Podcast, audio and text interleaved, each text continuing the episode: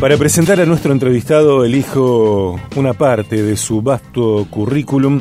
Tiene una gran trayectoria en su especialidad o en sus especialidades. Él nació en Rosario, es docente, es director de escuela, maestro especializado en educación manual. Completó el postítulo de formación universitaria política y gestión institucional en educación de la Universidad Nacional de Rosario. Fue presidente del Centro Técnico Pedagógico de Maestros de Educación Manual, ganador del Premio Proyecto Innovador Educativo del Ministerio de Educación de la provincia de Santa Fe en el año 1996. Él es pastor, es presidente de Asamblea Cristiana de Rosario y coordinador ejecutivo del Consejo de Pastores de la ciudad. Viaje, educación y capacitaciones. Es un placer recibir en Viaje de Gracia a José Luis Urso. José, bienvenido al programa. Gracias por hablar con nosotros. Muchas gracias, Sergio, por el espacio. Muy agradecido. Bueno, y gracias también porque yo sé que a veces escuchás Viaje de Gracia. Tal cual, tal cual. Muchas veces escucho, pongo la radio y puedo disfrutar unas entrevistas muy buenas y la música, que la música me encanta, así que por la música estoy enloquecido. Bueno, muchas gracias por ese comentario. A la música la, la elegimos juntos durante la semana con Damián Arderiu, así que vaya también para Damián ese, ese comentario. Eh, Preguntarte sobre la educación en Argentina es como muy amplio, es muy grande. Vos sos un especialista en educación y, y sí te puedo preguntar, me parece, para acotar, de lo que conoces, José, del ámbito educativo en la ciudad, en la provincia, cuál es tu mirada en el presente que está atravesado este presente por, por supuesto, la, la, pandemia, la cuarentena, lo presencial y lo virtual. ¿Cuáles son las primeras cosas que te surgen observando este presente en términos de educación? Bueno, eh, realmente una de las cosas que más me, me, preocupan fue todo este proceso que se vivió sin asistencia a, a las escuelas, ¿no?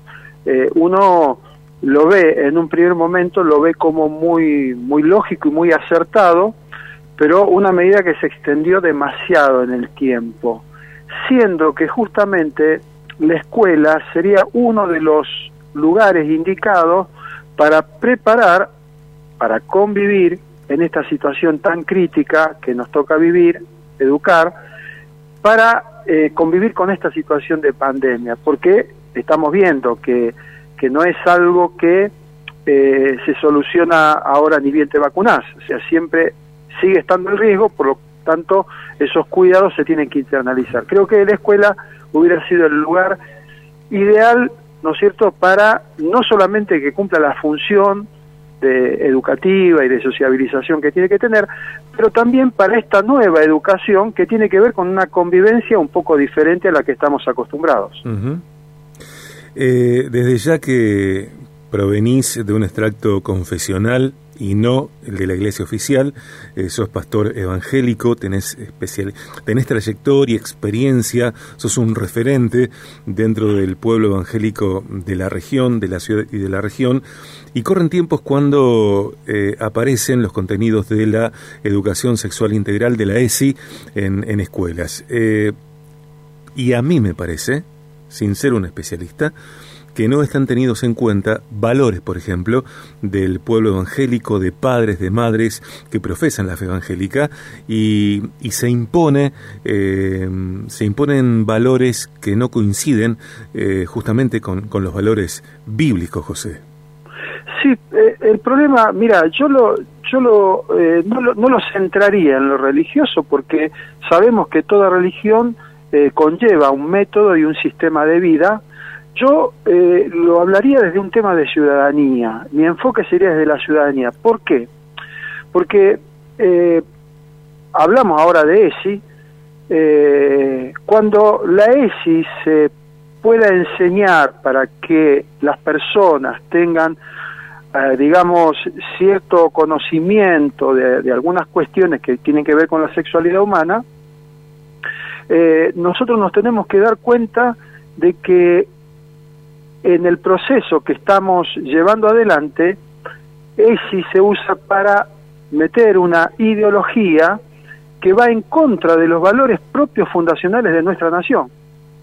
Entonces, cuando, cuando vos te encontrás que choca con valores hasta, podemos decir, de la Constitución Nacional, nosotros nos encontramos eh, con que ya supera eh, solamente los que profesan una fe. Esto tiene que ver con la, la proyección de un país a futuro. Eh, cuando la familia es, es desintegrada por algunos eh, valores eh, que se quieren deconstruir, no sé si notaste, Sergio, que la palabra deconstrucción está muy de moda. Tal cual. pero en realidad lo que nosotros tenemos que hacer es construir y mejorar lo construido. Entonces, alguien decía que los heterosexuales destruyeron este, los, los, este, le hicieron mucho mal a la humanidad. No, pará, no es así. Eh, creo que las personas, todas las personas, se equivocan y creo que hay personas que han tenido buenas y malas experiencias, pero nosotros estamos ante un problema no religioso, sino un problema de ciudadanía y, y, y la ciudadanía se van perdiendo libertades cuando todo va hacia un pensamiento único, que es lo que eh, es y es una de las herramientas que va hacia ese lugar, estamos perdiendo realmente las libertades. Mm. Y esa es la parte que me preocupa. Eh, frente a esa preocupación, ¿qué es lo que haces? Bueno, eh, justamente, educar. Educar con principios, educar con valores, educar hacia lo positivo. A ver, los que construyen una casa no la construyen pensando que quizás en una de se pueda caer. La construyen para que esa casa permanezca. Lo mismo, tenemos que, que afirmar a nuestros jóvenes la importancia de una pareja única, la, importancia de, del, eh, del conocimiento de la sexualidad del uno, del otro, de la procreación y tantas cosas importantes para, para poder eh, construir, como decía recién, una, una ciudadanía mejor, una sociedad mejor. Eh, entonces nos vemos que se está eh, se están dando valores equivocados porque no pasa solo por la escuela, pero los medios están, eh, digamos, infundiendo cosas en los niños y en los jóvenes que realmente nos preocupan. Ahora, no estoy atentando contra la libertad de nadie, por el contrario, estoy diciendo la libertad mía no tiene que perjudicar a otro. Entonces, eh, a través de la fe, claro, estamos enseñando una, un modelo de familia que no solamente, en el caso nuestro, que nos basamos en la Biblia, la palabra de Dios, eh, no solamente está ahí, sino que aún en nuestra constitución el modelo de familia es así. Entonces, ¿por qué tengo que imponer otro modelo? Entonces, eh, educación sexual integral muchas veces apunta a eso, a una equivocación en el proceso de, de, crecimiento, de formación de la identidad de los niños. Y en eso tenemos que estar muy atentos, ¿no? Especialmente los padres, que son los primeros educadores. José, eh, yo enumero una serie de situaciones y, te hago una pregunta.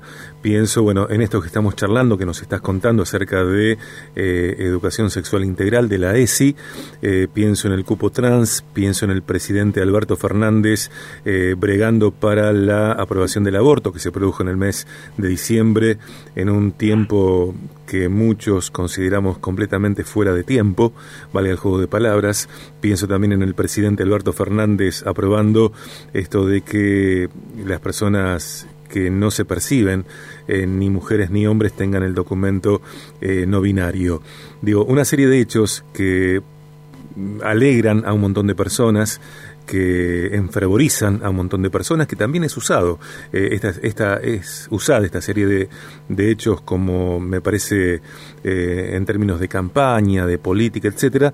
Sin embargo, que entristecen, asustan, eh, llenan, de, llenan de incertidumbre a un montón de otras personas. ¿Qué palabras tenés para padres, para madres que ven sucederse este, esta serie de hechos y, no saben sinceramente qué hacer, porque además, como vos decías, los medios de comunicación, la televisión abierta, ni hablar, está llena de este tipo de situaciones, de este tipo de perfiles, de contenidos, y no así, por ejemplo, de los principios de la Biblia.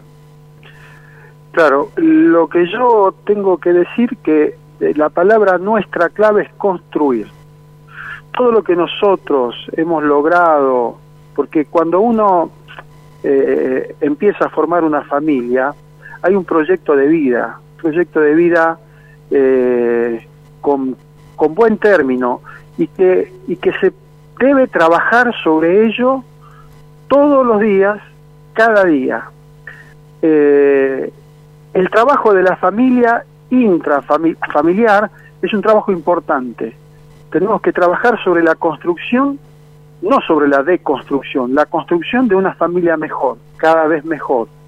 Eh, tenemos que trabajar sobre eh, libertades, que todos tenemos que tener libertades. Entonces, eh, no que yo tengo que tener un derecho especial porque tengo una posición tomada, sino que yo tengo que tener el mismo derecho que vos y que cualquier otra persona porque sencillamente se evalúa la capacidad de la persona al momento de requerir un servicio, una, un trabajo o lo que sea. Entonces, creo que es importante que eh, la sociedad tome conciencia y postura sobre estos temas, temas donde tenemos que reforzar, uno dice, bueno, ¿y qué está pasando este, en, en, en el, por qué hay tanta delincuencia? ¿Por qué hay tanto? Bueno, hay verdades, eh, no solamente en la escuela, me ha tocado visitar este, jóvenes, adolescentes en las cárceles y el problema radica en que se han, se han visto separados, desprovistos de familia, de papá, de mamá.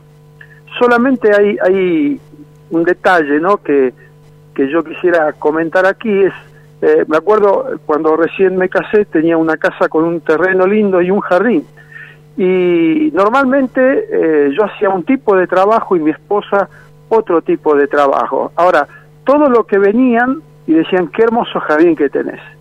Aprender a respetar los roles, cuidarlos, reforzarlos, mejorar la relación, el diálogo, eh, animar eh, a los hijos a no dejarse engañar por situaciones del momento y no comprar todo lo que se está mostrando por televisión, por diferentes medios, sino que trabajar juntos, como dije recién, en una construcción de una familia con identidad, con propósito y con destino.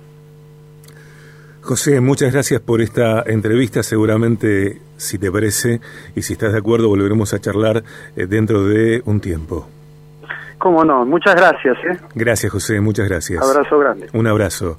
Allí estaba José Luis Urso, eh, docente, director de escuela, maestro especializado en educación anual, postítulo de formación universitaria política y gestión institucional en educación, Universidad Nacional de Rosario, pastor. Eh, coordinador ejecutivo del Consejo de Pastores de Rosario, presidente de la Asamblea Cristiana de Rosario.